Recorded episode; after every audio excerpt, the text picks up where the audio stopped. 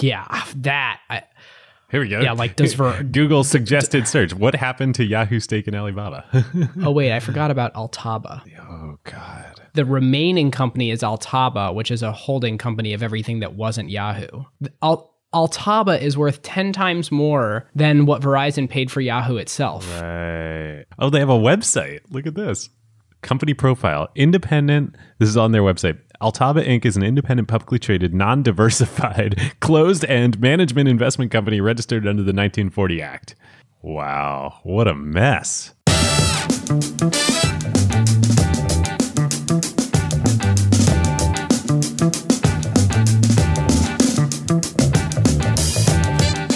Welcome to Season 3, Episode 5 of Acquired, the show about technology acquisitions and IPOs. I'm Ben Gilbert, I'm David Rosenthal.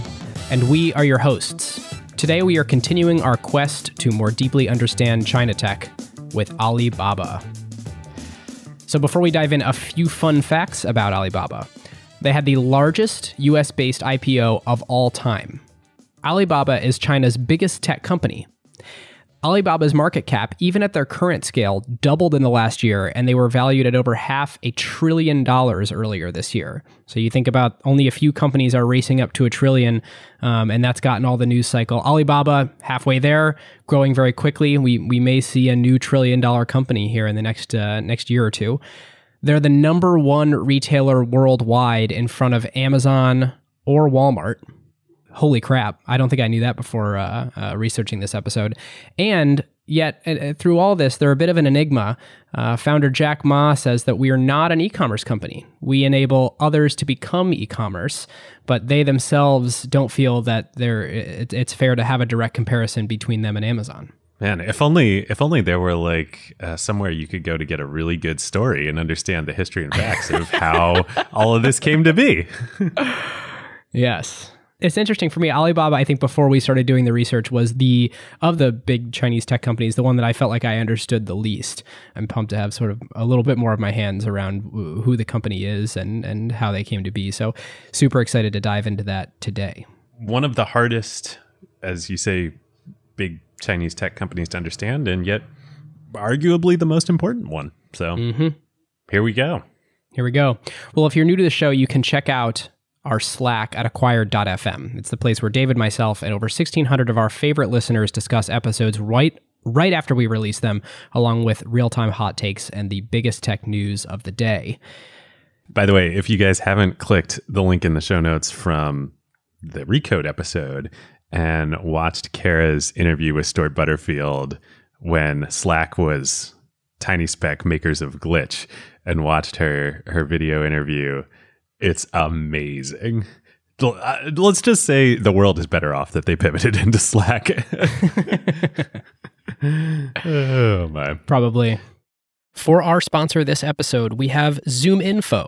Zoom Info is an awesome business and product story that is totally in the acquired vein. Totally. This is an amazing under the radar entrepreneurial story.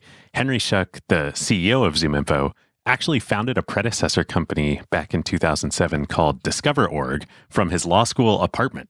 They were dedicated to helping sales professionals find the right contacts at the right accounts so they could stop digging for prospects and focus on closing deals. And then in 2019, DiscoverOrg actually acquired ZoomInfo, another big player in the business data space. Yes, they kept the ZoomInfo name, and the combined company has grown way beyond just being a contact data solution. They've actually created this full stack B2B revenue growth platform on top of it. It is super cool. ZoomInfo actually went public in 2020. They were the first real tech IPO after COVID hit, and they have continued to expand their product suite, and they've just done phenomenally well. It starts with the best business data in the world, whether that's company, contact, or intent data, and this data fuels ZoomInfo's actionable insights, engagement platform, automated workflow capabilities, and so much more. It is the single best way for B2B professionals to find their next customer or close their next deal, streamline their operations, and build the best team possible. And best of all, it is all in one place so your revenue teams can collaborate seamlessly and close deals faster. So if you're in B2B and you're wondering how can we drive more revenue and who's not, how can we find, acquire, and grow accounts that are looking for our solution right now. How do we make our sales and marketing teams as productive as possible? How do we automate our go to market motions to both supercharge our growth and save money? ZoomInfo is simply amazing. They now handle the full revenue pipeline from marketing to sales, even ops, all based on the number one ranked business data. Yes, customers include enterprises like Snowflake, Workday, PayPal, Dropbox, Unilever, and thousands of startup and growth companies, 30,000 customers and counting. And here's something really cool ZoomInfo is making their go to market playbook available for anyone to try for free. You want to find out how you can use intent data to target key prospects or how to revive a stalled deal by expanding your buying committee outreach head on over to acquired.fm slash zoominfo to see the ZoomInfo plays and just tell them that Ben and David at Acquired sent you. Yes, definitely. And our huge thank you to ZoomInfo. All right, David, you want to take us in? Yes, let's do it. Uh, two quick notes before we do. One, we're going to do our best, and listeners, you will be the judge uh, in this episode, but we don't have Hans and Zara with us, or anybody who really knows uh, the history of Alibaba besides ourselves. And that's Hans and Zara from the 996 podcast by by GGV Capital, which joined us for the Xiaomi episode.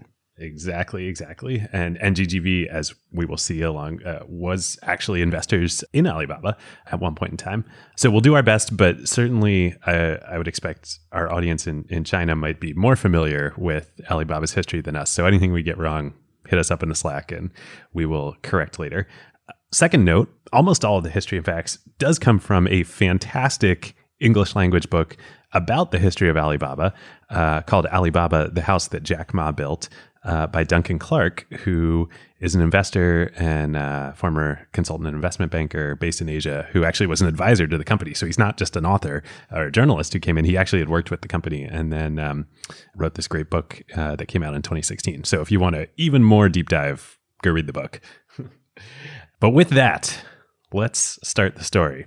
You know, my research starts in 99 when the company's founded in my head, I was thinking like, oh, okay, well, like we'll start 99, you know, we'll take it over the next 19 years.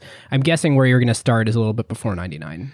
A, a, little bit before. I was debating going back like how many thousands of years to go back, but I'm, I'm going to save that for the carve out. So uh, I, I, promise we will go back thousands of years, but not until the carve out. Perfect. we are actually going to start in 1964 when a young boy named Ma Yun is born in Hangzhou, China, uh, which is a city about a two-hour drive from Shanghai.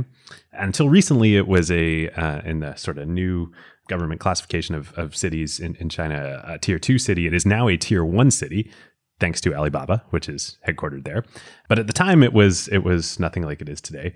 This was right before the beginning of the Cultural Revolution, and uh, which is obviously a time of great great turmoil uh, in China, uh, lasted from the mid 60s to the mid 70s. And actually, uh, Ma Yun's grandparents, uh, not his parents, were, were persecuted during the Cultural Revolution. So there's a lot of a lot of turmoil going on.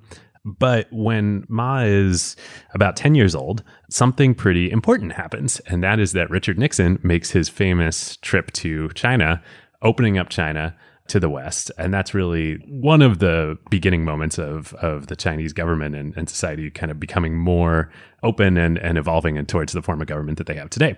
One of the cities that Nixon visits on his on his trip to China is Hangzhou. It's an incredibly beautiful city. People back in the West kind of see this and see uh, the video coverage of his trip there. It becomes a tourist destination. And so lots of Americans and other English speaking people are now coming to China, visiting Hangzhou. And Ma, for some reason, he becomes obsessed with English. He's never been outside of Hangzhou. His his parents are like super lower middle class. He becomes obsessed with English. He wants to he wants to learn it. So what he does, he he starts pretty much every day bicycling from his house to the hotel where Nixon had stayed in Hangzhou, which becomes a tourist destination. And he just hangs out at the hotel and he starts chatting up English speaking tourists who are there and offering to take them on free tours. And, and he does all this just because he wants to learn to speak English. Pretty amazing. He does this for like basically all of his like middle and high school career. And while he's doing this, one tourist who he's uh, chatting with and and you know showing around the city, says, you know, your given name uh, Yun, uh, Ma's his last name, uh, come, which comes first in, in Chinese. Your given name Yun, it's, it's, it's kind of hard to remember and pronounce for for English speakers. You need an English name, and Ma's like, okay, like, what do you suggest? And this Tourist woman is like, well, you know, my husband's name is Jack and uh, uh, our son's name is Jack. Uh, so how about Jack?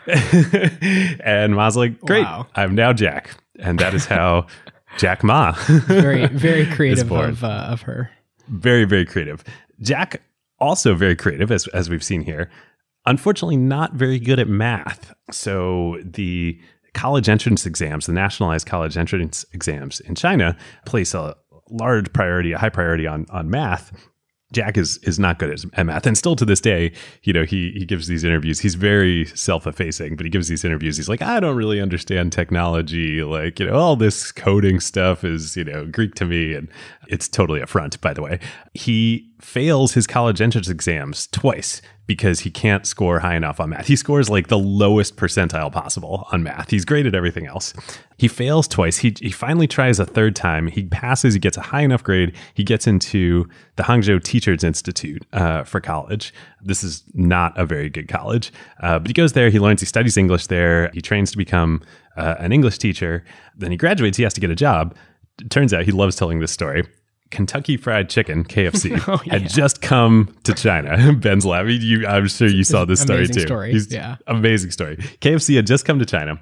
They're opening up KFCs all over. They're hiring people to work in, you know, as cash, you know, registers or you know, cooks in in, in KFC. Uh, they're just hiring like anybody with a pulse. Basically, they come to Hangzhou. They have 23 open positions. 24 people interview for this position, including fresh graduate Jack Ma. And he is the only person who is not hired by KFC. They hire all 23 other applicants for the KFC in Hangzhou. Uh, Jack gets rejected. And this is the moment where Jack files that away and says, "When I'm on stage at Davos Yeah. and telling my story, this is going to be. you too can make it if you pull yourself by, by your bootstraps." yeah, when I am one of the richest people in the world and I retire to uh, uh, to beat Bill Gates at his own game, well, we're jumping ahead of ourselves. If there's one thing that he is um, is his superpower is he is never disheartened or discouraged. He he gets a job anyway, working as an English teacher uh, in Hangzhou. He's making twelve dollars a month at this point in time. This is the the 80s now, kind of like mid 80s uh, into late 80s, early 90s. China, though, you know, through all this is slowly introducing capitalism and entrepreneurship uh, back into society. Because during the Cultural Revolution, like entrepreneurs were persecuted. Uh, anything that looked like capitalism was definitely a no-no. But the government is is transitioning. So finally in 1994, he's like confident enough that the business environment has evolved in, in China and it's now safe to be an entrepreneur. He's always wanted to start a company. Uh, he pledges to himself, he's 29 years old. He pledges to himself that now is the right time. He is going to start a company before he turns 30 within the year. So he starts his first company, the Hangzhou Haibo Translation Agency. Uh, Haibo uh, means hope in, in Chinese, and it's a translation company. They're focused on helping local companies, you know, kind of do business overseas with, uh, particularly with English-speaking countries. And at first, it's kind of a side business. He starts he starts the company, but he keeps his job as a teacher, and he's working on the side. And something kind of amazing happens. So he's in Hangzhou and there's uh, another county just just south of Hangzhou called Tonglu, and and Tonglu, the, the county had entered into this contract with an American company to build a highway that was going to connect the county and the city of Hangzhou. And they'd they'd hired this company about a year ago. Nothing had happened, and so they're like, we need to send somebody over to America and just like meet with this company and like figure out what is going on. So they hire the uh, the Haibo translation agency and Jack, and they send him over to America. Jack arrives in California. So details are a little sparse here. Jack actively says he does not, he prefers not to talk about this incident. It was, as we will see, very traumatic. Turns out that the company and the guy behind it were basically a fraud and criminal. Like there was no company. Uh, they had just signed this contract with Tonglu, uh, the county of Tonglu, to, to build this highway, but there, there was no construction company. Jack shows up. He unclear if he gets kidnapped or held hostage or something. The the guy behind this company, he's like, I don't, you know, you can't go back to you can't go back to China and like tell them that you know you've, you've discovered that I'm a fraud. He ends up getting held hostage, quote unquote, in a hotel in Las Vegas. yeah. and he manages to escape from the hotel in Las Vegas and somehow get himself out of the city and he's trying to get back to China and he gets to Seattle. He has friends uh, who are also English teachers in Seattle. This is now 1995. He's his first time. He speaks great English. Uh, he's an amazing orator, uh, as we'll, we'll link to, I'm sure, in the show notes. Several of his of his talks. he's escaped. He's on the run. Uh, he's he finds himself in Seattle, and while he's staying in Seattle, he's trying to find a way to get back to China and back to Hangzhou. A friend of who the the people he's staying with is working this is 1995 working for an internet consultancy business in downtown Seattle because you know it's 1995 like hey Amazon is like there you know this is the go-go years the internet. The friend of the friend takes Jack one day to the office in the US Bank building in downtown Seattle right there and shows him you know what he's working on shows him the internet. Jack's never seen the internet before and he's like oh my god. Uh, it uh, it is a, a life-changing moment. So the first thing he does the first thing he can think of he he searches on the internet for beer. and, and Jack's like, uh, he still, when he talks about this, day, he's like, I don't know why I searched beer. I, I don't even drink beer. but uh, beer was the first thing that came to mind. And he notices, he's, he searches beer, he sees all these results for American beer, Mexican beer, German beer. Uh, but there's no Chinese beer. And he's like, oh, well, I'll search China and see like what comes up. Basically, nothing comes up for China. And he's like, I wonder oh, how he's searching in yeah, yeah. So I wasn't able to figure that out either. Like, I mean, there were search engines, right? Yeah. Yeah, yeah. Uh, sort of. Are we pre Yahoo? Yahoo existed, right? huh. Yeah, Yahoo definitely Yeah. existed. Yeah. And Excite and uh, maybe Alta Vista was around then. Yeah. Um, This has whisperings of our previous episode with Kara, where she was like, "I saw the internet and just instantly got it. Like this was going to change the world." And I think Jack had that sort of similar insight of like, "I don't know why anybody's doing anything else." This kind of like basically directly leads to Alibaba here, although we're gonna you're gonna have to sit through another 20 minutes of history and facts before we get there. but but he searches he searches China, he's like, all right, well, nothing shows up, huh? I should just like make a page for for Hope Translation Agency, you know, like this is this is great. People search for China and then they'll find my translation firm. So on the spot, he's in the office of this internet consultancy. He just hacks together like uh, he has them like you know he's like oh yeah, put like my info up there. They create a website for for Haibo Translation Agency, and there's there's only text has the name and a phone number, and there was an email address. It must have gone to the internet consulting firm or something. Later that day, they get five emails for translation business requests three from the US, one from Japan, one from Germany. And so his friend, the, the friend of the friend, is like, uh, Hey, Jack, um, you've got some like business requests coming in. and he's like, Business requ- like what? this is nuts. So, like this is probably more business than they've done in like a year. and uh, so he's like, okay, now I see the opportunity. I need to like forget making this translation agency. I'm going to need to go back and I'm going to build a whole company to help Chinese businesses list themselves online. Like this generated so much demand for me. Like imagine all these other businesses in China. Do, do you know what else he uh, he saw and vowed while he was visiting Seattle? To crush Amazon? No. he uh, apparently looked. He was like over on uh, Queen Anne, Queen Anne Hills, a um, neighborhood in Seattle, and like looked around and saw a bunch of big houses and vowed one day I will be rich enough to buy one of these houses. and it's so, I mean, literally while this is happening, like I'm sure. So I, I I looked this up. Amazon was not yet in there. Uh, I think it was their second or third headquarters was in downtown Seattle. I think they were still down in SoDo. I'm sure Jeff Bezos and Shel Kaphan and everybody were like just a mile down the road working on Amazon at this very moment. It's crazy to think Um, about. totally crazy. Before he flies home to China, Jack does it. He does a deal with this internet consulting firm because, like, as far as he knows, like they are the internet. You know, they're the gateway to the internet. Uh, he flies home to China and he brings a a computer with him. He gets back and he creates a company. Uh, he has a deal with the internet Seattle firm. Uh, it calls it China Pages, and he's going to do exactly you know what what he said. He's going to start building websites for Chinese businesses. So he starts going around Hangzhou and talking to all these you know, companies that produce things or you know offer services and like, hey, we can get you business. We'll put you on the internet. The one problem is that the internet doesn't exist yet in China. I mean, it, you can get on the internet in China, but like maybe only the government can. Like, definitely nobody in Hangzhou is is on the internet. Like, uh, and definitely not these small businesses. So they're like, uh, are you trying to scam me? Like, what are you talking about? it doesn't go super well. Like he gets some customers, but it's not a a wild success. At the same time, I mean, the, the government sees the power of the internet. They are starting to push the internet and technology through the state-owned enterprises as like a way of the future and something China wants to get involved in. Turns out that there was a state-owned, uh, an SOE, a state-owned enterprise-backed company that was also doing sort of the same thing, they end up acquiring China Pages and rolling it up into this quasi government, quasi private entity. Jack moves to Beijing. That's not like when we think about an exit, that's not like life changing for Jack in any way. Unclear what the economics were here. I mean, basically, like the government acquired the business. Uh, certainly, certainly not life changing. And as a result, Jack moves to Beijing because that's where the government is.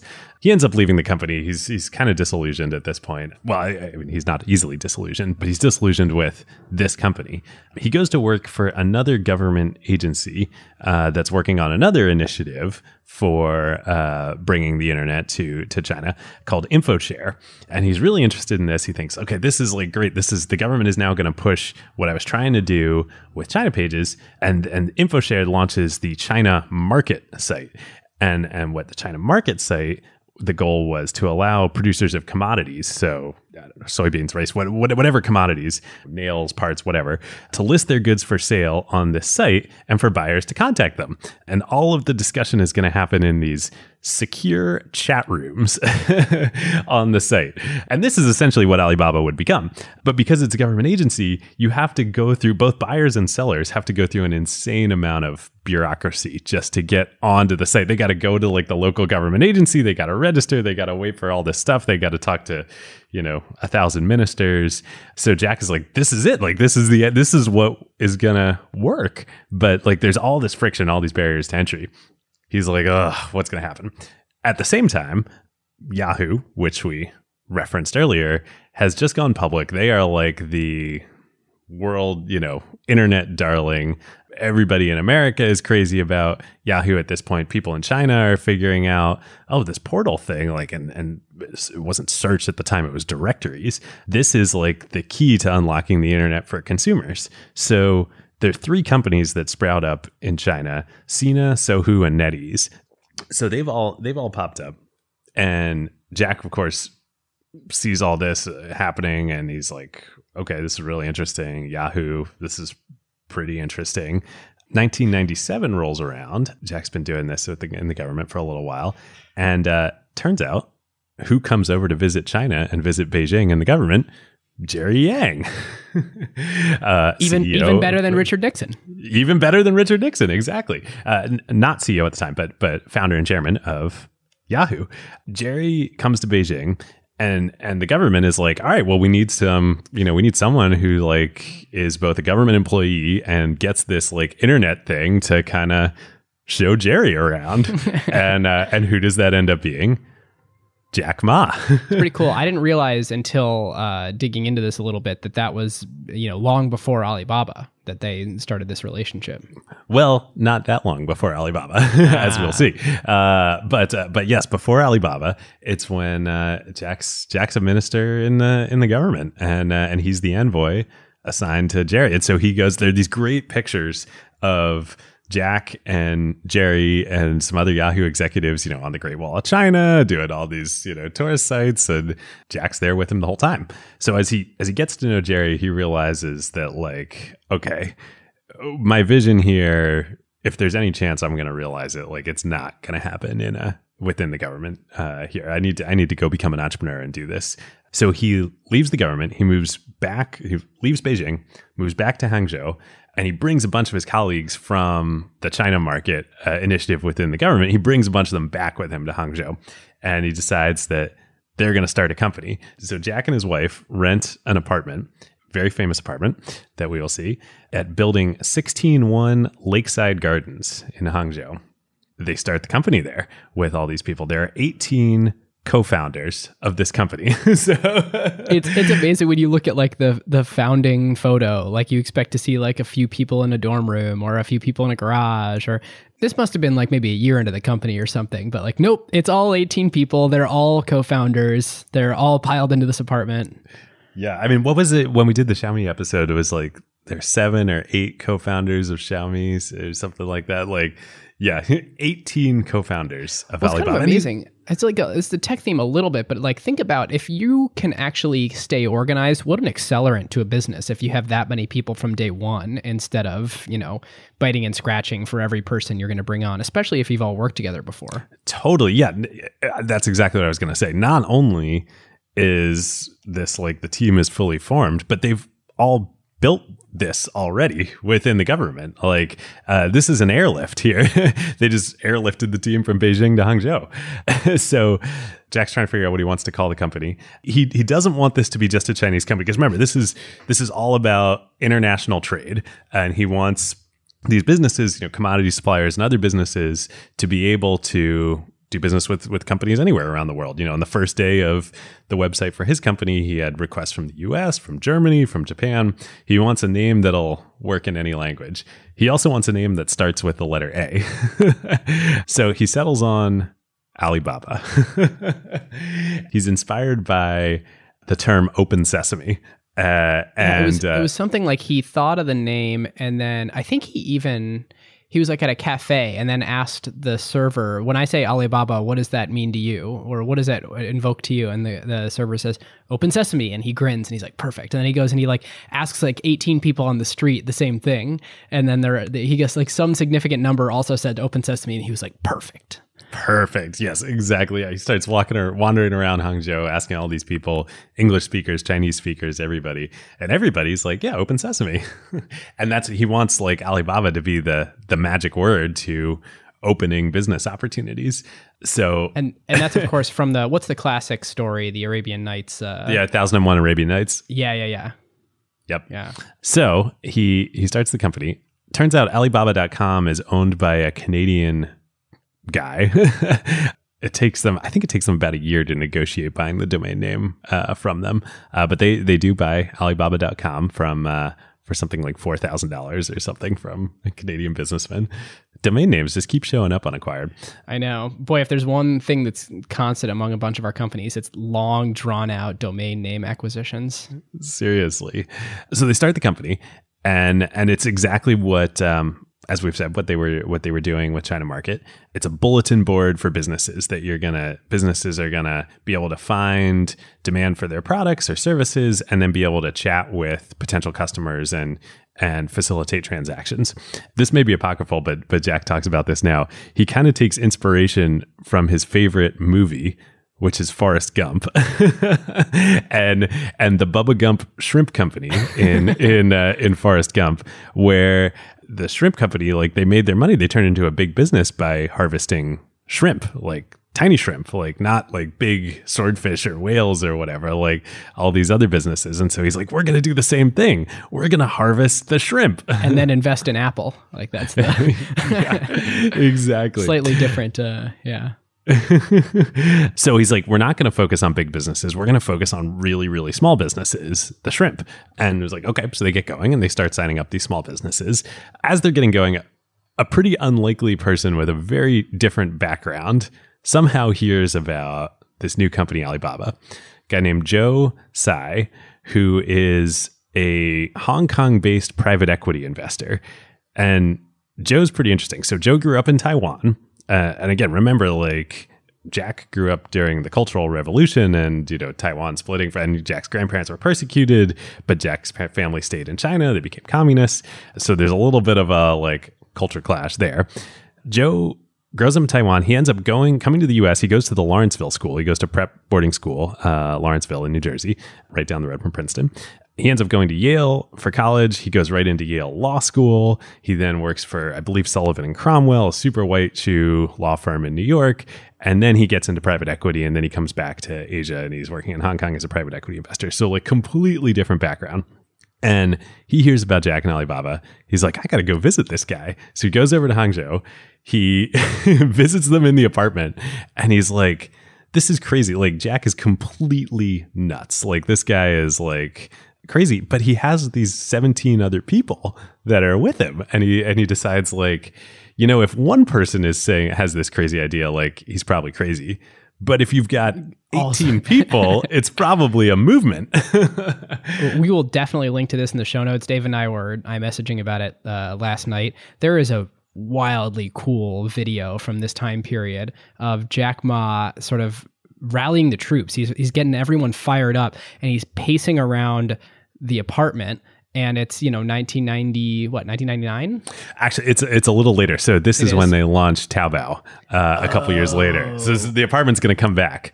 Uh, it looks like it's about 18 people. I mean it really the team doesn't seem significantly bigger. i think it's like seven or eight people that launched that launched taobao. But but basically the same thing had happened with the original alibaba. The yeah. takeaway from this video is a few fold. One he's sort of lecturing on the the uh, verdict of hard work and of the virtue of hard work. And he said, look, if we're an eight to five culture, then we should all go get different jobs. There's there's other things for us to do here. This is we're going to be round the clock. This is all in. The only way we'll win is is by doing this.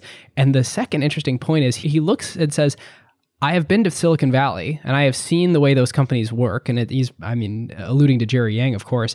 And he says, we need to be more like them and we need to go and have that that work ethic not the work ethic that you know we're used to here and hearing that uh, from 99 is totally fascinating because that is in many ways completely flipped now I mean, heck, the 996 podcast is called 996 for 99 hours a week, six days a week. The Chinese work ethic is, you know, near unmatched when we look at the. Um, well, and this is really so. the beginning of it. And, and the other important point he makes is that our competitors are Yahoo or eBay or Amazon. They're not the other companies in China. And nobody else was really thinking this way at the time.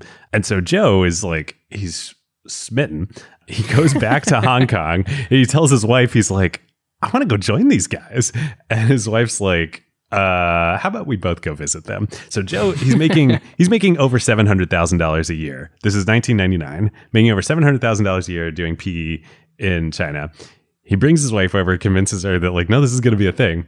They move to Hangzhou, and he accepts a role. He's the COO and CFO of this newly formed company, Alibaba, for a salary of six hundred dollars per year. it's Jobsian.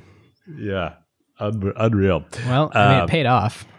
So probably maybe at the, maybe at the insistence of Joe's wife. Uh, Joe's like, we need to go raise some money for this company. so he's like, I got this. Like, you know, he's remember he's super white too. He knows all this stuff. He's working in private equity. He's like, we'll we'll do this. We're gonna go over to the we're gonna go over to California. We're gonna go over to the US. We're gonna go to Sand Hill Road. We're gonna go pitch all the VCs. Like, this is great. Like, we'll we'll raise money. Let's just like put together a pitch deck and like it's 1999. We'll raise money, no problem. Jack is like, I don't do pitch decks. I just tell the story. and Joe's like, No, I really think we should have a pitch deck. It's very Jack's rec like, room. Like yeah. Nick, like, yeah, if you wanna yeah, you you can come and hang out in VR if you want to hear our story, but I'm not going to like send you a PowerPoint. Yeah, and that worked in 2016. That doesn't work in 1999. so they come over. Everybody at Sand Hill's like, yeah, who are you guys? You're in China? Like you're doing what? Like, uh, yeah, send me your deck. Like, anyway, it doesn't work. they come back. They haven't raised any money, but there is something that happens shortly thereafter, which is a company called China.com goes public. And this is the dot com boom. Uh, nobody even knows what China.com does. It, it, may or may not do anything, but all of a sudden it has a multi billion dollar market cap. And everybody's like, China, the internet, big opportunity. So Goldman Sachs, of course, has an office in, in Hong Kong as well. And there's an investor there named Shirley Lin and she knows Joe and she's looking now for Chinese internet investments and she sees that Joe has like gone to move to Hangzhou and, and, and joined Alibaba. She's like, I'm gonna go see what's up. So she comes over, she comes to the apartment, building 16-1 Lakeside Gardens in Hangzhou. And uh, she's like, How about I buy your company for Goldman? And Jack and Joe are like, Ah, well, you know, we don't really want to sell like a majority share to you. And, and, and Shirley offered $5 million uh, for a majority share of the company. They negotiate her down to 50%. They're going to sell 50% of the company to Goldman for $5 million, $10 million valuation. Boy, that is a that is a dilutive little seed round there. I mean, large seed round, very dilutive. Shirley brings it back to Goldman Investment Committee, and she's like, "That's five million dollars. Like, this isn't going to be a big deal." And Goldman's like, "I don't know about this. Like, this seems crazy. Like, let's can we like reduce our stake down and syndicate some of it?" So they do. Goldman invests $3.3 million. They get a 33% stake. They syndicate out the rest of it and they raise 5 million bucks. So they start growing. A couple weeks later, Shirley's like, she really likes these guys. She's taken by Joe, taken by Jack. She starts talking them up. She talks them up to another Goldman client, Masayoshi Son, over at SoftBank in Japan. Unfreaking believable. Uh, totally unbelievable. So remember, Jack has already met Jerry Yang fortuitously uh, through his government job. Now Goldman has invested in in Alibaba, owns thirty three percent of the company. They're talking it up to Masa, and, and they're like, "Yeah, you should just just come meet like uh, come meet this guy Jack." Masa meets Jack in Hong Kong. Within five minutes, Masa's like, "I like this guy. I want to invest. Typical Masa moment.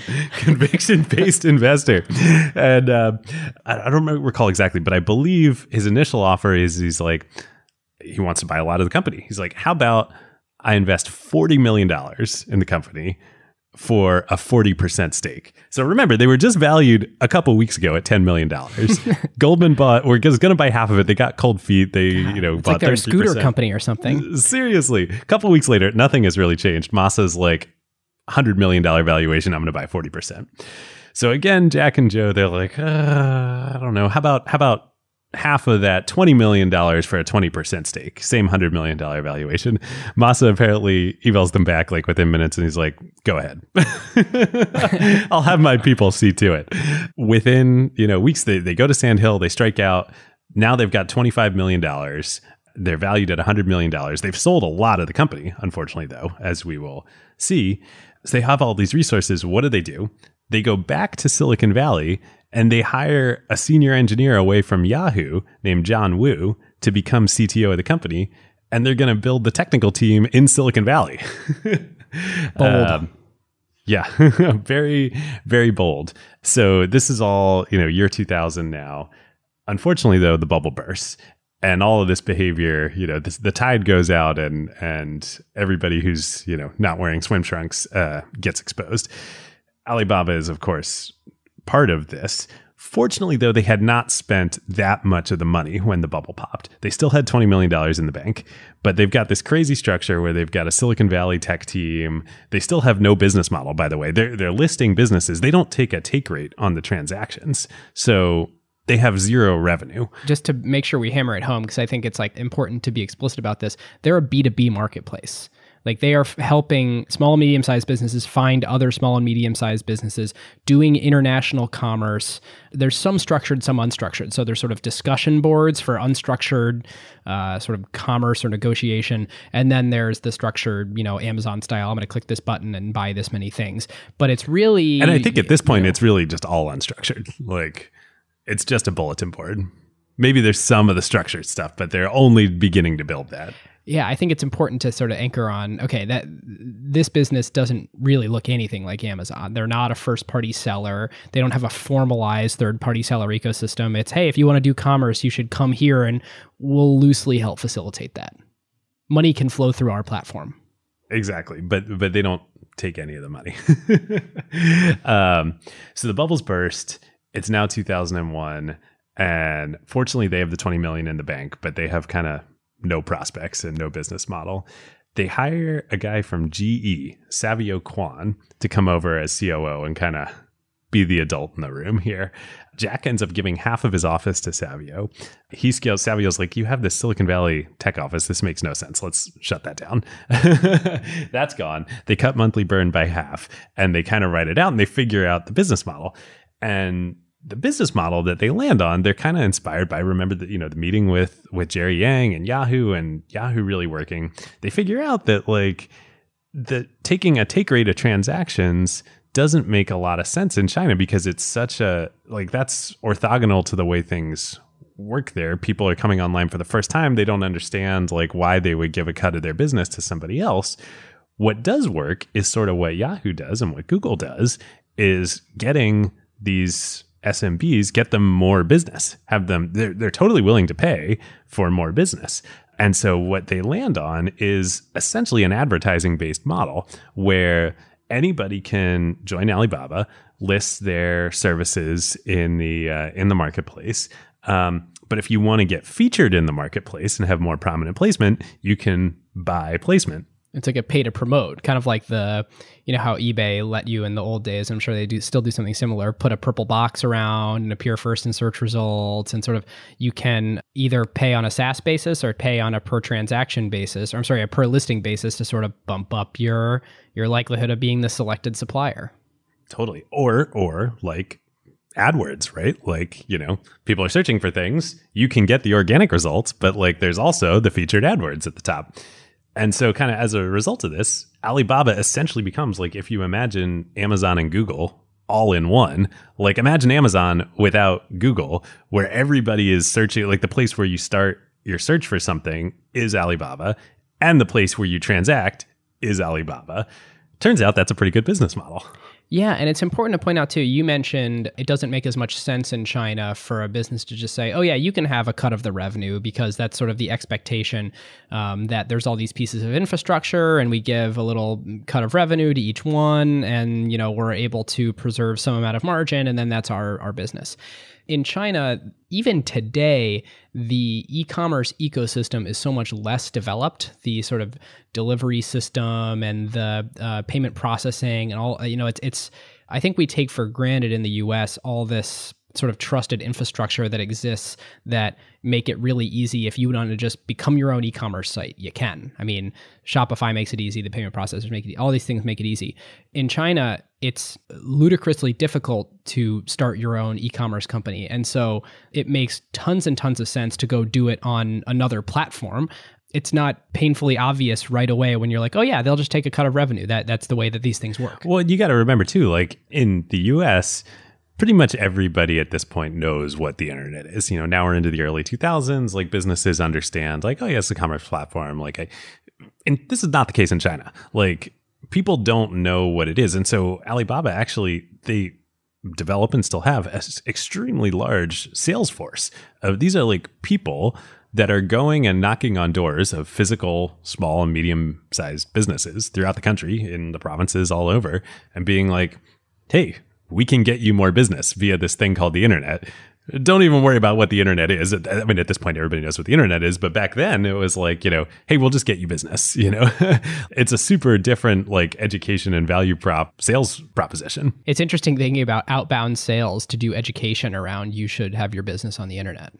Totally. I mean, like US based internet marketplaces, like, you know, the saying is uh, this is actually not true in practice, but the belief is like, oh, yeah, you don't like spend money on acquiring supply. Like, supply comes to the platform because, like, you know, your eBay or your Airbnb or whatever, and you and people are like, oh, I can make money doing this. Like, of course, I'll join the platform and make money, and then give the platform a cut of the money. that's that's not how it works in China, uh, at least at this time. Um, so it starts working really well. 2003 comes around though, and they've got a challenge, which is eBay has decided that they want to be a global company. So Meg Whitman is now CEO of eBay. eBay has gone public. They're you know one of these darling internet stocks. Even though you know they've they've kind of made it through the crash. Uh, Yahoo is in shambles. eBay is is the new Silicon Valley star. They decide they're going to go global. They're going to come to China. And how are they going to do it? They end up acquiring a company that was a competitor to Alibaba called EachNet, but they're focused on consumers. Now, now the the line in China between consumers at this point and the very small businesses that Alibaba is going after is is pretty blurry. And so there's there's you know while Alibaba is as we've said is always a B2B marketplace like it's actually not that. different. I mean, some of these are very, very small businesses run by individual people offering goods and services on the platform. It's not that much of a stretch to say, like, eh, this kind of looks like eBay in a lot of ways. Jack is now pretty worried that eBay and, and EachNet are going to start coming after them and competing with them. He decides he needs to do something about it. But the main Alibaba platform he doesn't think is the right way to go about it because it's all the marketing and all the positioning is focused on on B2B. So what does he do? he creates a skunkworks team. This is where the video comes in of the top people within the company. And he's like, we're going to go somewhere. We're going to start a new product within Alibaba. Where are we going to go? We're going to go back to the apartment. Uh, okay, that starts to come together. it comes back to the so Huh. building sixteen one, very like Lakeside Steve Gardens. Jobs and the Macintosh. told they're going to fly the pirate flag in the apartment complex. I believe there were seven people who started Taobao, what would become Taobao, within Alibaba. In this apartment, he gives this amazing speech, and there's a documentary being made, uh, and that's why the video is there. Uh, we'll link to, I think it's called "The Crocodile in the Yangtze" or, or something like that. We'll we'll link to it. And he's like, "We need to build a official B2C you know marketplace here in China to compete with eBay, they decide that they're going to call it Taobao, which literally means treasure hunt, and it's completely secret, totally clandestine. Nobody at Alibaba knows that this is happening except for Jack and and this this uh, Skunkworks team. So they uh, they they start building it, and then to test it, they were like, "Well, we can't let anybody know we're doing this. Why don't we just like start buying and selling stuff on the platform ourselves?" so Jack Ah. gives gives Anita. He's like, "Everybody's got to go home." Find four things that they want to sell on the platform, bring it back, and then like we'll list them for sale. so they li- they they list they find a bunch of stuff they list for sale. Then they're just buying and selling stuff themselves, uh, and then they start telling a couple people, and then slowly third party demand comes on the platform. They're still just selling their own stuff. it's kind of like a snowball rolling down a hill. It just starts building and building and building to the point where people start hearing about this new this new site called Taobao. People are talking about it in Hangzhou. Alibaba employees start coming to Jack and they're like, Jack, like we've got a new competitor. No way. totally. Totally. And he's like, you know, and people are getting really You all have shares in that competitor. yeah. so he does. He finally does a big, uh, a big corporate event. Does an announcement. Brings the team on stage and uh, announces that Taobao is Alibaba. And apparently, like people go nuts. uh, totally awesome. Totally awesome. So they start now competing against eBay, and like they they start winning. So the other important thing about Taobao is just like Alibaba, they don't have a take rate. So they're not taking a cut of the transaction. 100% of the money goes from the buyer to the seller. it's a pretty good way to grow. Pretty good way to grow. See, And, uh, e- uh, and eBay, of course, takes uh, uh, you know has a cut, and they're yeah. If Meg Whitman's there, they're either about to be or are a public company right now. They have pressure Yep. to definitely have- public company. have Yep. margin here. You know, they're taking a take rate and they're having fees because that's eBay's business model. And you know, Taobao says we're not doing any of that at least for now. Yep, yep, not doing it. And and indeed, they like eBay goes on a total offensive because because Taobao starts taking market share. eBay had basically 100% market share of B2C, you know, of, of an eBay like product in, in China. It drops to 50% within a year. Taobao's taking share. eBay, Meg, Meg Whitman and a whole bunch of the senior executives at eBay, they actually moved to China for several months because they're like, this is so strategically important that we are going to go all in and turn this around. There's an amazing, there's an HBS case study about this of like eBay's complete fiasco in China. And they're pummeling Alibaba in the press. They're like, this isn't a business. This is like, you know, you're selling dollars for 50 cents and like, we have a real business. In the meantime, Meg comes over to Hangzhou and meets with uh, meets with Jack and and tries to buy Alibaba and offers 150 million for Alibaba. Remember, they're already valued at 100 million several years ago from from SoftBank and Masa. Jack and Joe are like, "Mm, no, We're- we're no, but but we may use you as a stalking horse. Well, that will that will come around in just a sec. yes, no but. no no Yes, to and. you, but maybe to somebody else. Externally in all of their earnings releases, eBay's talking up like how great they're doing in China, but internally like they're they're super super worried. So after this meeting, Jack and Joe are like, okay, eBay's like like literally Meg Whitman is now living in China. We need to do something. We don't have we haven't raised any more money since the SoftBank round. We need a lot more resources to compete with eBay for for Taobao. So they go over to who else? Jack's old friend Jerry Yang. Hey, remember when we were checking out the Great Wall together? yeah, exactly. Exactly. So they meet with Jerry. Uh, Jerry's pretty excited about what's going on. Jerry offers a billion dollars for a 40% stake in Alibaba. The fundraising history of this company is is insane in terms of valuation. It's kind of like today, insane in terms of valuations, but like they are selling just huge, huge chunks of the company. They do the deal. So they sell another 40% of the company to Yahoo.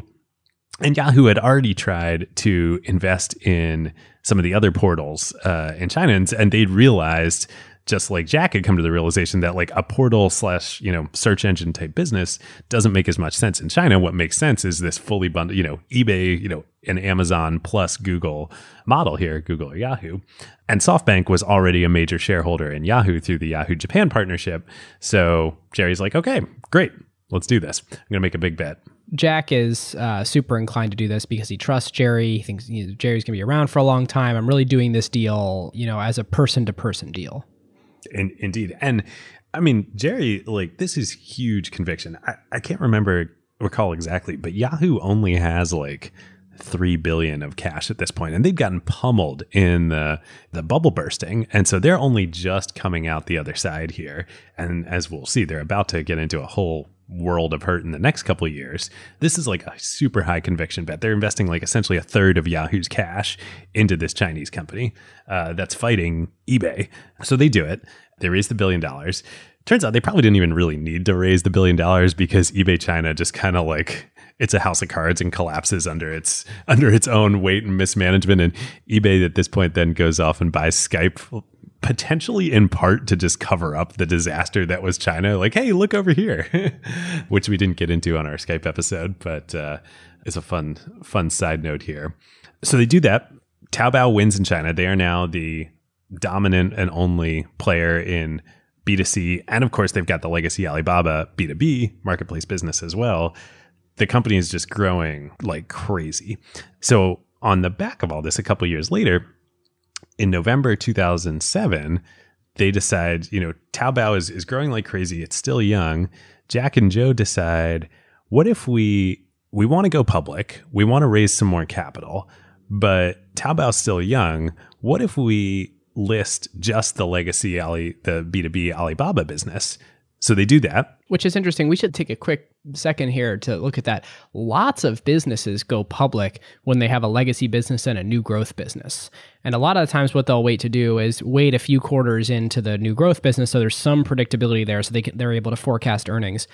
I was racking my brain when I was reading this of businesses that took the opposite approach of saying, eh, somehow we will only IPO the legacy business line and keep the new growth business line private. I mean, that's at least in sort of my the, the small number of US based IPOs that I'm aware of, that is not something I, I don't even know how you would structurally do it. Like you create a holding company, you know, you IPO one business, the holding company owns a, a bunch of the IPO'd company and the new small company. But uh, either way, it's super messy. It is super messy the other interesting thing to remember here, and you know, impossible to know, but like the cap table for Alibaba is pretty crazy at this point. You know, Jack and Joe and all the other co-founders and employees. Uh, the other co-founders got serious equity, by the way. Like this was super not normal of Jack. Like it wasn't like they're just token co-founders. Like they had a lot of equity. They own such a small percentage of the business at this point. Right. And then there's Goldman, there's SoftBank, and there's Yahoo. What year are we in right now? So we're now we're now in 2007. One thing worth pointing out, and it's almost just like as a like a point finger and laugh. Um, in 2004, Goldman decided that they should ex- exit the business. And so Goldman managed to turn their $3.3 million on a $10 million valuation of Alibaba into a magnanimous $22 million in 2004 when they exited the business. Unbelievable. this is unbelievable. So what happened was Shirley Lin, who is the champion for Goldman, she had left Goldman, and this is the point. Uh, I, I meant to say this earlier. eBay is is now competing very vocally and on the world stage in China, talking about how they're going to crush Alibaba. Everybody else at Goldman is like, we better get out of this dog. and so the the Goldman partnership decides to to unload this investment. They sell it off to an investor group of which a large part of was GGV, and that's how GGV ended up ah. becoming a shareholder in uh, in Alibaba. Yeah, that was before obviously the Jerry Yang deal. So that happens literally within a year. Yahoo invests a billion dollars in the company. eBay completely collapses, and Goldman makes uncharacteristically for them probably the worst financial decision maybe in history. Private company investing is a whole different ball game. It's hard. It's thrashy. You know. Yeah, I mean this is pretty bad. this is this is a pretty bad decision. Cuz like what's the downside for Goldman to just keeping this? Like why not, you know? But anyway, so we're now in 2007. They've decided they're going to IPO the legacy Alibaba business. They do that. It goes public on the Hong Kong Stock Exchange November 2007, valued at $9 billion at the IPO, closes day one of trading at $26 billion. But again, Taobao, you know, is not part of this, nor is the other big part of the business that they developed probably really through and learned through their fight with eBay, they have this even newer business called Alipay. and Alipay started as the Alibaba version of PayPal. Uh, you know, as they're now competing in with eBay and doing B2C in China, they realized that people in in China like a big barrier to them adopting this platform is they don't have credit cards or credit or any way of transacting online. And so they, they need to have a platform like this. So they create, they essentially copy PayPal, create Alipay, and it starts growing hugely. So much so to the point that like you could start to see now, uh, start to see at this point, and certainly now, Alipay is is like the largest financial institution in China uh, because all of these masses of, of Chinese consumers coming online uh, for the first time, you know, they don't have bank accounts, but they're now transacting online. They need Alipay, and it becomes uh, essentially their financial institution it's probably worth a little bit of a, a, detour at this point to talk about the ownership structure of Alibaba itself. So Alibaba has, you know, taken all this investment from Yahoo and others. For a variety of reasons, it is tricky to directly invest into a Chinese entity. So a Chinese entity cannot be owned by a foreign ownership group, especially to the tune of, you know, 40% of, of the, the business. There's something called a variable interest entity or a VIE that is set up in the Cayman Islands that is the entity that um, Yahoo and others actually own. And then there are contractual business relationships between the Cayman Islands entity and you know Alibaba proper that is actually owned by um, and uh, and Jack Ma. So it's it's important as we sort of finish here the the story of Alipay to understand exactly what Yahoo owns equity in and exactly how that structure works and, and why it was set up. And this all comes to a head pretty much immediately. So the capital that they raised at uh, legacy Alibaba goes back up to Ali, the new Alibaba group and is going to be used to fund continuing to build out Taobao and, and Alipay. Very, very shortly thereafter, in the beginning of 2008, Yahoo's going through all sorts of struggles. Microsoft offers to buy Yahoo uh, very publicly, and this is you know all plays out in the press, and uh, probably most of our listeners are aware. We'll have to do a episode someday, and in fact, Kara Swisher does the best coverage of this of, of anybody. of really, part of part of what you know kind of makes the the act two of her career.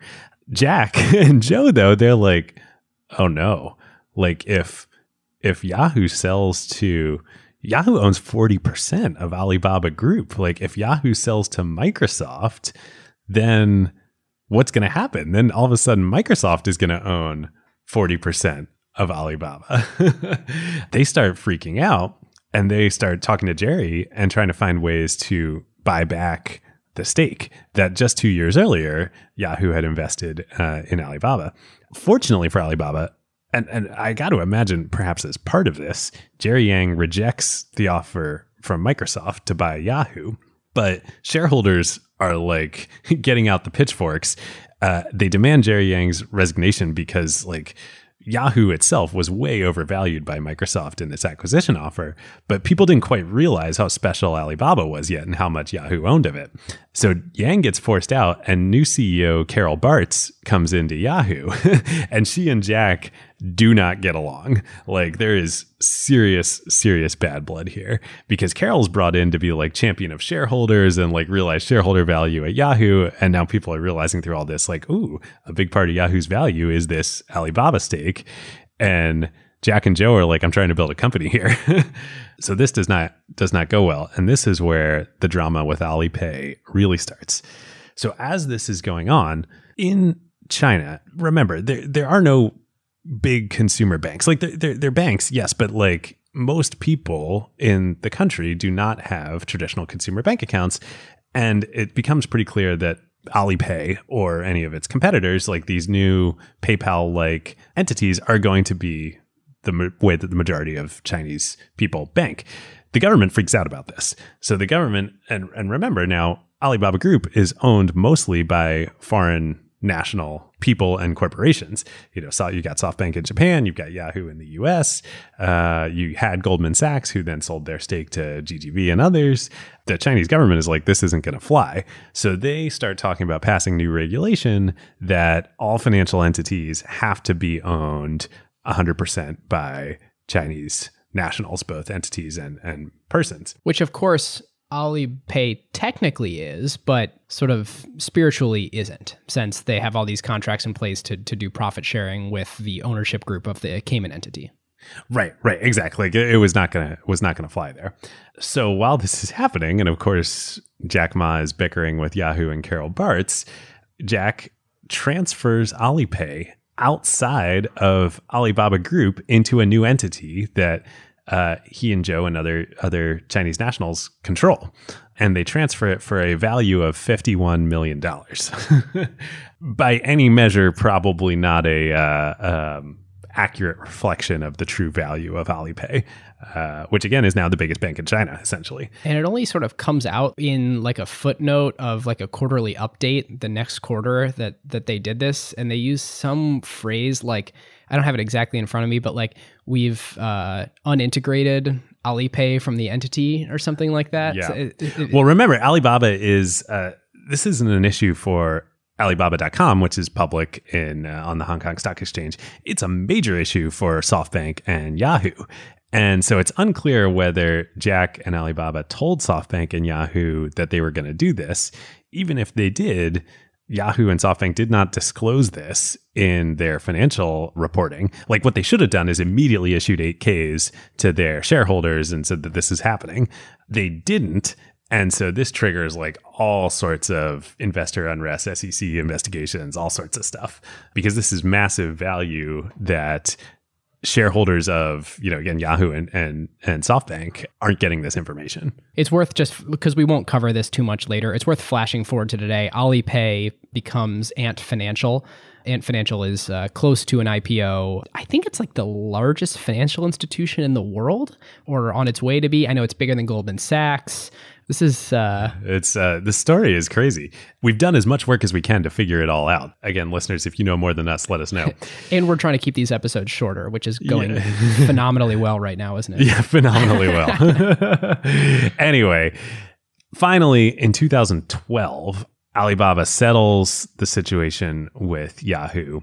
Uh, they agree that uh, after years of bickering, that Alibaba is going to buy back half of Yahoo's stake, so 20% Alibaba, for $7.1 billion, plus an agreement that another 25% of the stake Yahoo will exit either in an IPO or sell back directly to Alibaba.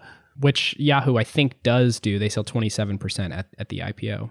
They do, but that's not all of Yahoo's stake, as, as we'll see in, in, in just a sec. so, but at least it's voting rights. So now, once that's happened between SoftBank and Yahoo, they no longer control majority ownership in Alibaba. This paves the way for Alibaba Group to file to go public, uh, which they do in 2014. Alibaba Group buys back all of the Alibaba.com uh, shares, so pulls that off the Hong Kong exchange so that they can uh, IPO the whole thing on the U.S. exchange, on, on the New York Stock Exchange. Notably, not the Nasdaq, which tech stocks typically go out on, but Alibaba uh, Group cites to bankers, uh, we did not trust the stability of the NASDAQ platform after the Facebook debacle, since we're going to be uh, doing a significantly larger IPO and uh, trading was halted for four hours or whatever when Facebook went out. So. Totally, and trading still gets halted when uh, Alibaba comes out, but it wasn't wasn't as bad. Twenty five billion dollar IPO in 2014, the still the largest IPO in history, closes and up anywhere. Oh, like Yeah, like, period. Full stop. and, and and just to put that in some context, Visa in 2008 was 18 billion, Facebook was 16 billion, GM in 2010 when the government re-IPO'd it was only 16 billion dollars. Goldman Sachs just to give a cuz we're cuz they're a big part of this episode. In May of 99 they uh, they IPO'd for 3.7 billion. So to give you a sense of the the true scale of this, there's four IPOs ever above 15 billion dollars and then they quickly go down into the three, four, five, six range after that. So yeah. They end the first day up 25% at a market cap of just under $240 billion, which at the time is larger than Amazon and eBay combined, uh, which is crazy. And, and again, I remember this happening. Like most people, you know, in the US, even in tech, they were like, oh, Alibaba, like what that's like the Amazon of China again, right? Like, you know, people didn't really understand this, but the institutional community was like, this was the hottest IPO of all time. Oh, yeah. Um, and finally unwinding this whole crazy structure and getting access to investors uh, in this is incredible. Yeah, and I've got some good acquired IPO trivia here. So the guidance was 60 to 66 per share. It priced at 68. The stock actually opened at 92 and then went up from there. Like everything about this was crazy. Alibaba's underwriters announced that they had exercised a green shoe option to sell 15% more shares than originally planned, boosting the total IPO to 25 billion from the originally planned 21.8 billion. David, do you know what a green shoe option is and why it is called that? I did actually used to know the answer to both of those questions. I think I recall, but please elucidate. Basically, it's when the underwriters are um, allowed to support the share price after the offering without putting their own capital at risk. So they're basically allowed to s- sell more to support the the share price.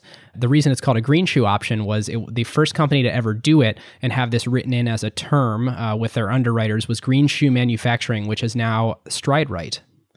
Ah, what do you know? There you go. There's your trivia for the know? day. I always thought it was like uh same as like the white shoe law firms of like you know I thought that too. Yeah. yeah I guess it was green shoes because you know they're bankers they make so much more money than the lawyers who only have the white shoes. Uh, good to know. Good to know. in this IPO, when Yahoo sold their stake, that that was a casual 9.4 billion in cash flowing into an entity that has no cash and no growth, um, which is just fascinating to think about and and how rare that is. Well, let's come back to that. so the IPO happens. There's some ups and downs that we'll just gloss over here as a public company. But a year later, they're actually trading under the IPO price. Uh, things aren't going well. There's some drama with the Chinese uh, government about piracy on the platform. That all gets settled. As a result, though, Jack had already stepped back into the chairman role of Alibaba Group. He was no longer CEO of, of either Alibaba or he was never CEO of Taobao or, or Tmall or Alipay. The CEO of Alibaba Group, though, Jeffrey Liu, gets replaced by the COO, Daniel Zhang, uh, who's now still the, the CEO of, of Alibaba Group. Anyway, though, 2017, Yahoo gets acquired by Verizon.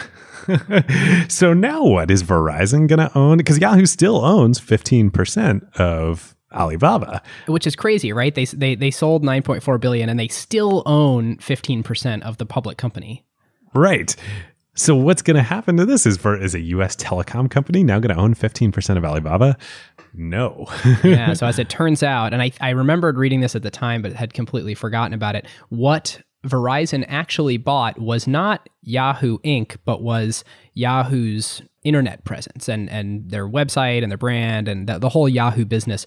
But they did not buy Yahoo Japan or the stake in Alibaba, which were then transferred to a separate entity, sort of all the remaining pieces of Yahoo that are not Yahoo uh, that went to Verizon. And that separate entity is called Altaba. I think this is actually like the best part of the whole story for all the crazy stuff. yeah. And the length of the whole, this is the best part of the story. So Altaba is a publicly traded company based out of New York that owns two things. Actually, I think they're about to own one thing because it sounds like they're divesting Yahoo Japan. They own a, a series of, of other things, actually including some of SeatGeek, some of Eastman Kodak, some of Paperless, some of Hortonworks. Like they're they're doing some investing. they owned like a six percent stake in Snap at one point. Like yeah, yeah, yeah, yeah. That which they they sold in September 2017 for 70 million dollars. So Altaba is this thing that that is worth a bunch because it's it owns 15% of Alibaba. Like it's a publicly traded thing with a market cap of 38 billion dollars uh, that uh, by looking around LinkedIn has 10 employees, all of which are finance and operations. I, I, and the CFO is based in Omaha, Nebraska. Yes, yes. Every employee is in uh, is in uh, New York and San Francisco, except for the CFO in Omaha. Crazy that this entity exists. Yeah, $38 billion market cap for Altaba, which, yeah, okay, that's crazy. 10 people at this company have a $38 billion market cap. The crazier thing is that 15% of Alibaba, like the value of their stake in Alibaba, is over $80 billion. Like Alibaba is now a 420 something billion market cap company. well, Altaba's market cap is is like 38, 39 billion. So I don't know. Uh, right. Yeah. No, it's trading at a significant discount to the value of their. Oh, interesting. Like because they can't get liquid on it.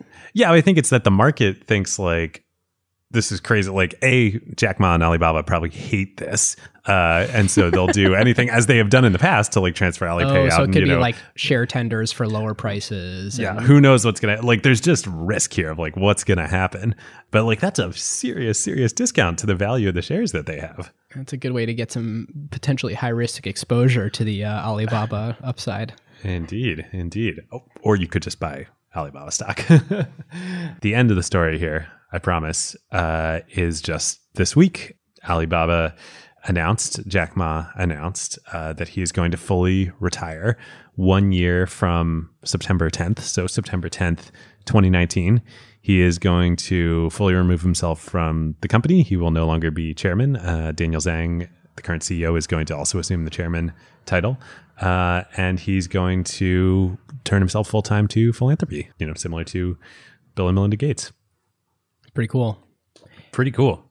It's amazing. Now that you know his story, uh, listeners, he he is a just absolute icon and hero in China. I mean, you, th- you think Bezos and Gates and Elon Musk kind of combined, uh, he's inspired the masses. Well, and what's so cool, his story is so unique. I mean, he was born right before the Cultural Revolution happened in a tier two city in China and didn't start his first company until he was 29 years old was terrible at math, you know, like still jokes he doesn't get technology, but like from that, he has become, you know, arguably like, you know, I mean, up for debate, but you could make an argument that Alibaba is the most important technology company in the world right now, has turned it into, you know, half a trillion dollars in market cap if you're listening to this episode, it's worthwhile to walk away with a little bit of an understanding of the shape of the current Alibaba business because they have a lot of different brands. And I think I was pretty confused coming into uh, this before doing the research. So I, I, I sort of try to consolidate a little bit of an understanding of what all their properties are and what their strategy is so we've talked about Alibaba.com. We've talked about Taobao, which is um, um, their consumer to consumer marketplace, which is the most popular consumer to consumer marketplace in the world. And the phrase is if it's not available on Taobao, it's not available anywhere in China or probably anywhere in the world. They've launched a new site, 1688.com, since, you know, somewhere along the lines. I don't have great dates here, but that is uh, like Alibaba, but instead of being international, it's a domestic B2B trade site in China. They also have Tmall.com, which is B2C. It's an online marketplace for quality brand name goods that competes with JD.com. It's it's similar to Amazon.com. You know, think third party sellers selling to consumers. That's Tmall.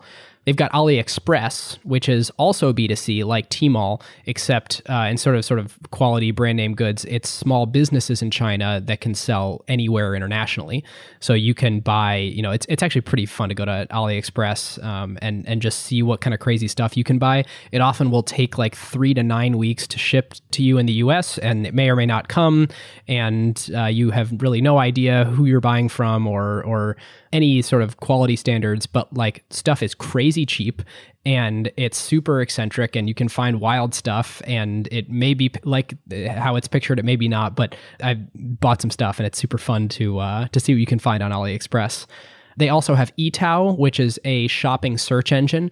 Obviously, Alipay, which they've they've spun out, and then Alibaba Cloud Computing is sort of their big bet on the future. And when you look at their financials today, cloud computing represents uh, 6% of revenue.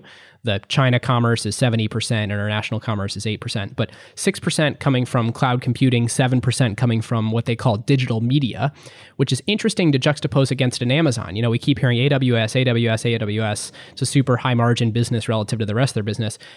AWS uh, their quarterly revenue last quarter uh, was 11%. So you sort of look at these high growth, high margin things inside of these companies Microsoft, Amazon, Alibaba, uh, their cloud computing division. They're sort of, you know, right in that same ballpark. I think uh, AWS looks to be about twice as big, but I think AWS may include some of what Alibaba would call digital media and innovation efforts. So when you kind of squint, you can see that both of these businesses are, are trying to make cloud computing a real higher margin part of their business at sort of at the same time and, and using the same strategy there.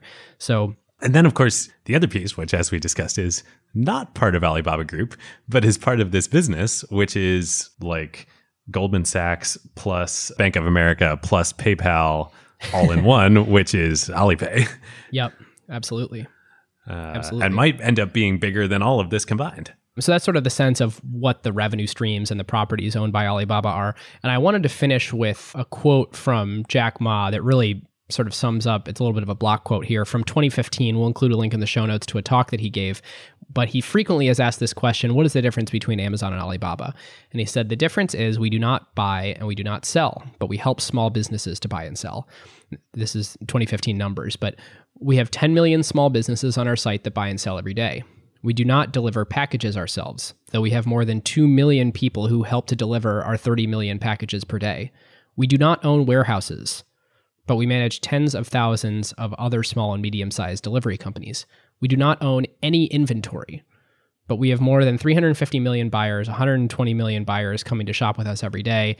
Our global revenue is 390 billion, possibly bigger than Walmart globally. Here in America, e commerce is e commerce. In China, e commerce is a lifestyle. It's like Starbucks. It's not about how much people like coffee, it's about the lifestyle of going to Starbucks. So it's fascinating thinking about sort of the the shape of the business, uh, the fact that it's super low low asset, like it's a very asset light business relative to Amazon that has warehouses and delivery trucks. They just bought like twenty thousand more delivery trucks or something. Alibaba has none of that. Yeah, none of it.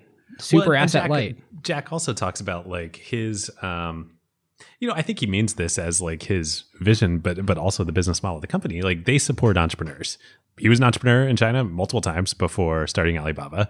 So, how do they make all that work? There are thousands of entrepreneurs who have logistics companies that operate on the platform. There are thousands of entrepreneurs who are sellers on the platform. They just provide the platform for everybody. As you say, I mean, it's kind of like we were talking about earlier. It's like this, it's like Amazon plus Google, you know, like it's Amazon with the capital uh, attributes, intensity attributes of Google. That's a great way to phrase it. Yeah, super cool. So, that's uh, in an hour and a half or less. uh, the history and facts of Alibaba. Should we move on? yeah, yeah. I mean, we do narratives on the show, so we're switching our narratives theme to be uh, uh, specific to what's the bull case, what's the bear case. I think we've made a lot of it along the way here. The, the bull case is easy. When they were getting ready to IPO, they had 280 million customers spending 300 billion a year on everything. It was the dominant way that people bought things on the internet in a in the largest emerging economy in the world. They handle 86% of online retail sales in China. Like how bananas is that? That's a bunch of bananas. I don't know. I don't know the share price, but it's not hard to believe that this is going to be a juggernaut for a long time. Or I, I guess I don't know how to uh, look at how much is priced in, but that the bull case is, come on, guys, how could you not believe in this?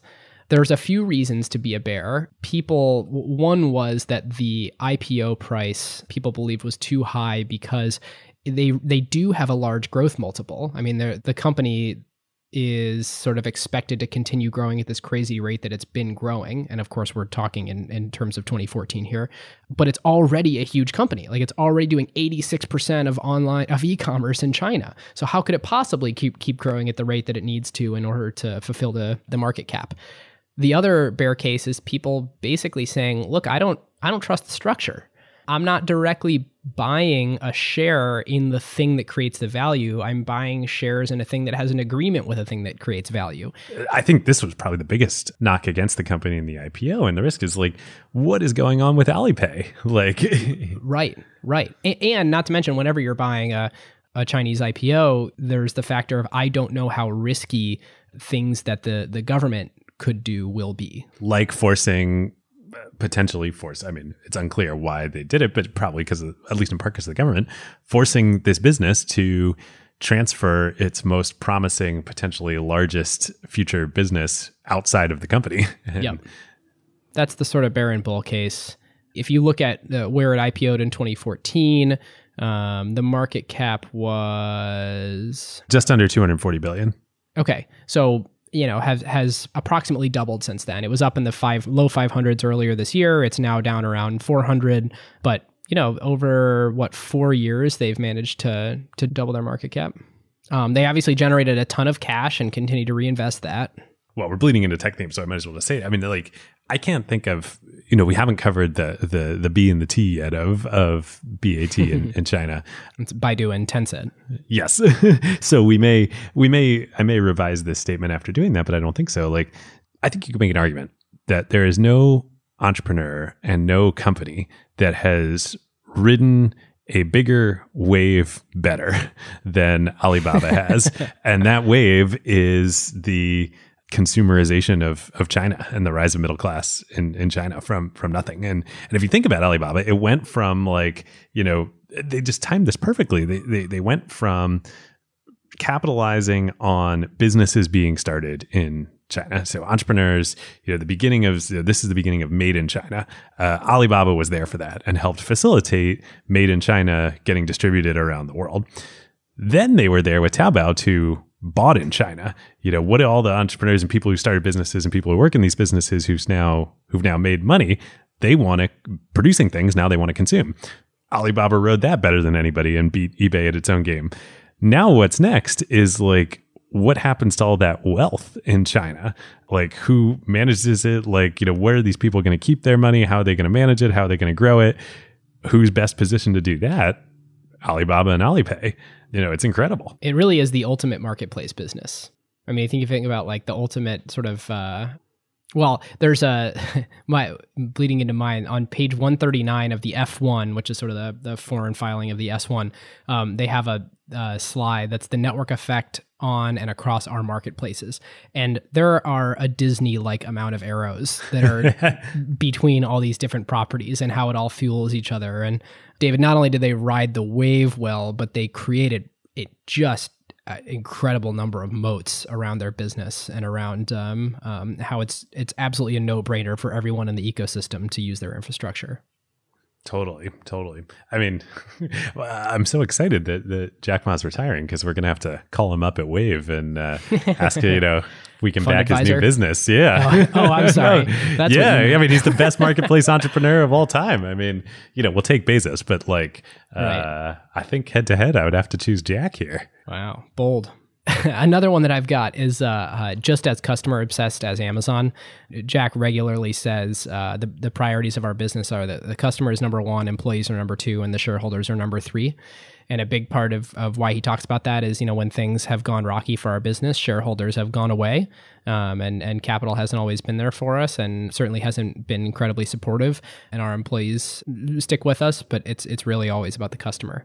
A lot of people say that you know, it's it's easy to say, but when you prioritize things, the important bit that you're saying is not what you're calling the first priority, it's what you're calling not the first priority and being willing to commit to being consistent in saying that that other thing is is not the highest priority for us. And so I think in doing a lot of crazy things to satisfy the customer, they're often giving up margin, but it's been a 20 year bet much like Amazon to to do that.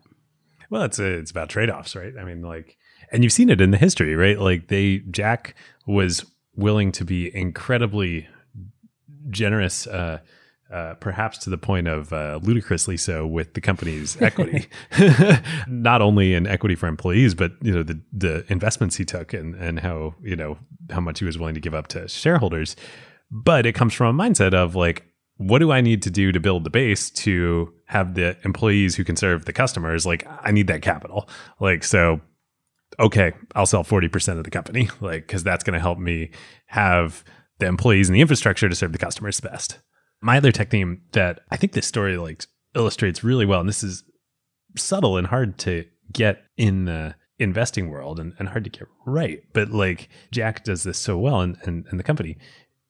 If you've got a if you're in a market that is you think is going to grow rapidly in the future, like small businesses in China, like consumers in China, like wealth in China. What matters is not who has the most market share of that market today. What matters is who is going to have the most market share tomorrow. And and this is like, I mean, that sounds obvious, right? But like, look at, um, I think you can apply this framework to food delivery in the U.S., right? Like, food delivery, you know, was a super quote unquote over invested category a few years ago. You had DoorDash, you had Postmates, you've got Caviar, you've got, you know, Amazon Prime Now and all this stuff. And people are like, why are people throwing money at this? And like, why does it matter? And, you know, isn't this category done? Well, no, it was just getting started, right? Like, and so now, you know, DoorDash is what, like a $5 billion company, right? And like people thought it was crazy to invest in that. Uh, but what mattered wasn't like who was winning at the time. What mattered was who was going to win in two or three years when the market was much, much bigger. Mm-hmm. It's a great point. Yeah, I think uh, you and I were having a conversation around a separate topic last week, and actually, we were. This is what we were thinking about. We were thinking about acquired sponsorship stuff, and we were like, "Great, we we have this pile of money from sponsorship. How much should we plow into growth?" And you said, "Well, do you still think there's growth ahead of us?" And I was like, "Well, absolutely." And you're like, "Well, then all of it." in, in fact more how do we go you know like where can we go borrow to to be able to invest even even harder and so it's such an interesting framework for thinking about a business that it's like to the extent that you believe there's growth ahead of you you should invest 110% and to the extent where you feel like you've had all the growth you can that's that's when you start harvesting yeah, totally. Or like, um, you know, Google, Dropbox are both great examples of this. Before Google, there were lots of search engines, right? Google, you know, AltaVista or Yahoo or whatever had so much more market share. But like the question was in the totality of the search market, where it, like most consumers have not yet come online and so, like, there was still an opportunity to win those future consumers. Sa- same in storage. Like, there were tons of storage companies before Dropbox and Box, right? But like, the vast majority of the market hadn't happened yet, and so they could win that future market. Well, shall we move on to grading? Let's do it.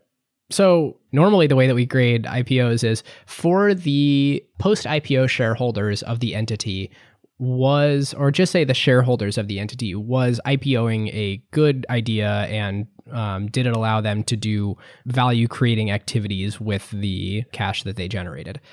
That's also relative to uh, their other options. Alibaba is such an outlier in every way that I can't point my finger to one thing that that having that cash allowed them to do that if they didn't IPO they wouldn't have been able to do. I can't point my finger to like one reason why they needed to go public, but like it was the inevitable thing. They did it in a phenomenal way. They've grown really well since then. Uh, it's hard to not see this be an A, and it kind of breaks a lot of our criteria. Yeah. Well, even just think about this, right? Like um, the stock has doubled since the IPO four ish years ago. Okay. Sounds fine, right? Like that sounds like not bad performance, but not amazing. But what does that mean? The stock has doubled. That means that at IPO, it was a $240 billion market cap company. They have created two hundred and forty right. billion dollars of market cap value creation basis rather than a relative one. It's like yeah, exactly. Like that's insanity. Where else can you go park two hundred billion to turn it into four hundred billion? One of like a- Apple or Amazon a few years ago no, well, they don't have the same growth anywhere close to the same growth rates. No, they do. Amazon is uh, definitely Amazon was a better investment. Yeah, yeah, yeah. Amazon was a better investment in terms of just market cap creation. But what's interesting about this, I'll get to grading, I promise, is um, what has happened is so clear. Like doing this episode, doing this research to me is now so clearly I see where the Vision Fund came from because like Masa and SoftBank parked, you know, a, long time ago, a small amount of money, but like when this was the largest IPO ever, right? And in four years has doubled in size and thus created 250, call it billion dollars of market cap. I think he saw that and was like, oh, these these huge, huge tech companies in huge categories can still create like it's, it's it's is your value creation ahead of you or behind you. It took Alibaba 19 years to get to a 240 billion dollar market cap. It took them 4 years to create another 240 billion dollars of market cap. You can invest these huge huge sums of capital and still get massive dollar returns on it. So you look at that and then you look at like through that lens and you look at what they've done with ride sharing, with Uber, with Grab, with Didi, with all the other ride sharing companies they've invested in, other stuff that they're doing, I think it's just I think it's informed by this insight, right? Yeah, that's a really good. I mean, he had a front row seat to all of it, so he has a lot of reason to believe that it's possible and can can happen again. Yep. Now, of course, you're like going to be wrong on this, sure. uh, but that's why it's a fund. Well, then that's why it's fun, right? But like that's what that's what's interesting here is like if something works, it's almost like venture capital dynamics. Like you you two x a, a, huge invest, but you just two x like that's two hundred fifty billion dollars of market cap there. Like that can pay for a lot of losers. um, it can. Yeah. So, uh, grade this was for sure an A because otherwise, like this value creation a wouldn't have happened in the public markets but b i think it's unlocked like uh, a whole new way of thinking about technology investing. And we may look back on this in a few years and be like, man, what were we smoking back then? But I think if you look at the fundamentals of, of Alibaba and the business, just like we've been talking about, it's like, it's real, you know, like they're going to be the largest financial institution in China. They already are. They're going to be the largest financial institution in the world. That's incredible. Yeah, for sure. Well, Ant Financial episode will have to come soon. Yeah, coming soon. All right. All right, carve outs. Carve outs. All right. Uh, mine is the Origins podcast by the guys over at Notation Capital, which is a great podcast all around. But on episode 33, they uh, they had Mike Maples uh, Jr. from Floodgate Capital on. And Floodgate was really one of the first seed funds in 2005, 0405 in the Valley. And uh, Mike is uh, brilliant and a visionary and, and knows what he's talking about, and he's got some numbers to prove it. So he he revealed on the podcast they invested seven hundred fifty thousand dollars in Lyft at five point five million post. They were in, in Twitch at a 3 million pre. They were in Weebly at a 2.1 million pre. I mean, they, they've just had some awesome, awesome investments over the years. This podcast is so interesting because, so the Origins podcast is a podcast for LPs and sort of about the relationship between VCs and LPs. There's sort of no one who's thought more deeply about that than, than Mike over the years. And one of the really interesting points that, that he talks about is how your fund size is your strategy. And a lot of people set out with a strategy and then raise a, a, different fund size because they were targeting something and didn't hit it, or they were oversubscribed and decided to, to open it up more, or in some ways, somehow their fund size ended up being discongruent from their strategy because they were aiming on a set of things where there was only a finite number of companies, but they were very successful. So now they have a freaking huge fund and they have to figure out what to do about that. I haven't been this enlightened on um, sort of thinking about the venture landscape uh, in in a while, and I think that uh, uh, if you're interested in why venture is hard and what competencies uh, it takes to be a venture investor, it's really really interesting, and I, I can't suggest it highly enough. So Mike Maples Jr. on the Origins podcast, super good. I love the Origins guys, and uh, and Mike was just great on this podcast. So definitely definitely recommend and it's been this has been my life for the past two years is figuring out our strategy at wave and our fund size and aligning all that. And uh, it's actually a lot harder than you might think. And we've had to do a lot of uh, uh, a lot of thinking and planning around that and are still doing so even you know after we've raised the fund and are making investments. So super great. Anybody who cares about the business of venture um, we will love this podcast. Mine is uh, very relevant to this episode so way back, I can't remember what episode. Maybe it was Snap. Uh, we did as I think I did as a carve out the Sun Tzu's The Art of War, which is fantastic, always worth rereading. Sort of inspired by that and, and some other stuff, and this mini series on China that we're doing.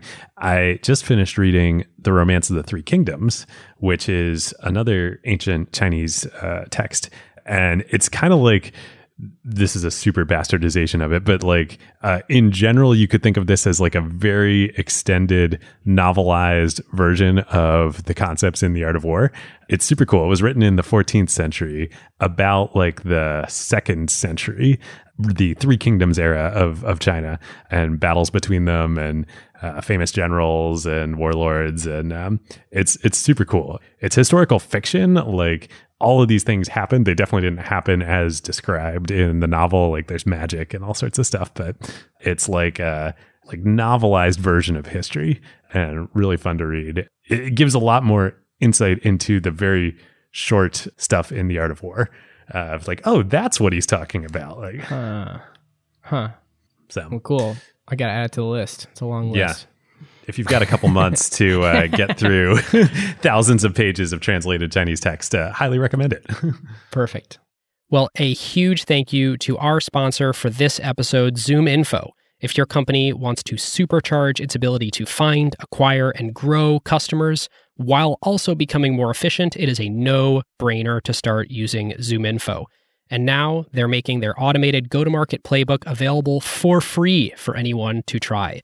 Head on over to acquired.fm slash zoominfo to see this go to market playbook. And when you get in touch, just tell them that Ben and David at Acquired sent you. Thanks, ZoomInfo. All right, listeners, that's going to do it for today. Thanks for uh, going on another journey with us. Uh, if you like the show, tell your friends, uh, scream it on the internet, however your uh, your favorite way to do so, or leave us a review on Apple Podcasts. Indeed. We'll see you next time.